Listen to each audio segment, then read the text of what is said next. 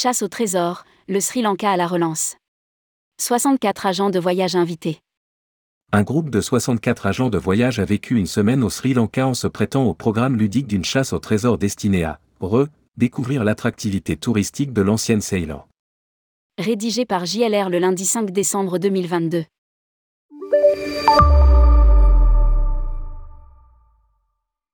Le plus grand gagnant sera le Sri Lanka, espérons, le.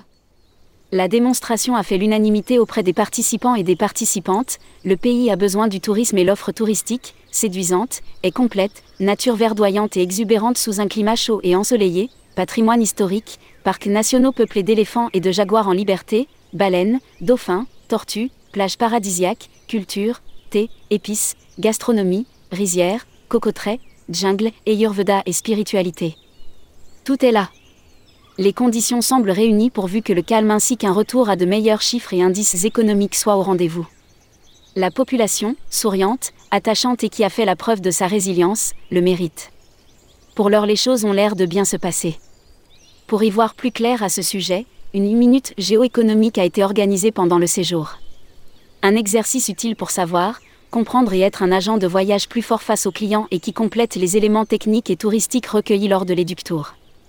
Au cours de cet événement, les opérateurs du tourisme de l'île n'ont pas ménagé leurs efforts pour révéler les trésors du pays, découverte à vélo de la cité médiévale de Polonnaruwa, XIIe siècle, safari dans le parc national de Minria et ses troupeaux d'éléphants en liberté, ascension du mythique du rocher de Sigiria, 5e siècle, pour accéder au palais du roi Kashyapa, découverte de Candy en tuk-tuk puis train local jusqu'à l'orphelinat des éléphants de Rambukana, baignade sur les plages géantes et désertes de Bintota et visite de la cité fortifiée de Galles, 16e siècle, hébergement en hôtel 5 étoiles, dîner de gala.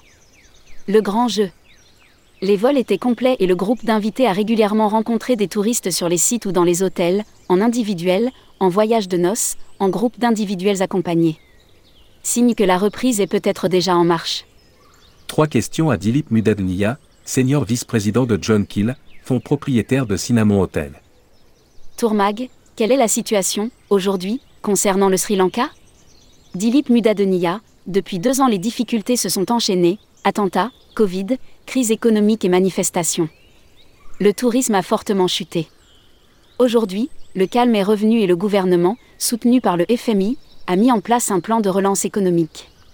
Le taux d'inflation est à la baisse, les touristes reviennent. 700 000 à fin décembre 2022, le double est attendu en 2023.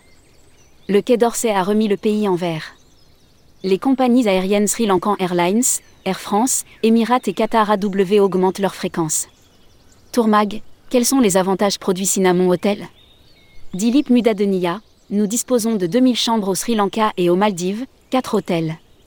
1500 en 5 étoiles et 500 en 4 ou 3 étoiles. Nos établissements ou nos lodges au Sri Lanka sont idéalement placés pour les circuits proches des grands sites historiques, archéologiques et des parcs. Nous disposons également de plusieurs hôtels resorts sur les côtes pour les séjours balnéaires. Notre parc se compose de 11 hôtels au Sri Lanka dont 8 resorts. Deux hôtels sont en construction, dont le Cinnamon Live Colombo, avec casino et boutique. Tourmag, quels sont les référencements chez les tours opérateurs? Dilip Mudadeniya, nous sommes dans la production d'Asia, de Kioni et bientôt de Tui.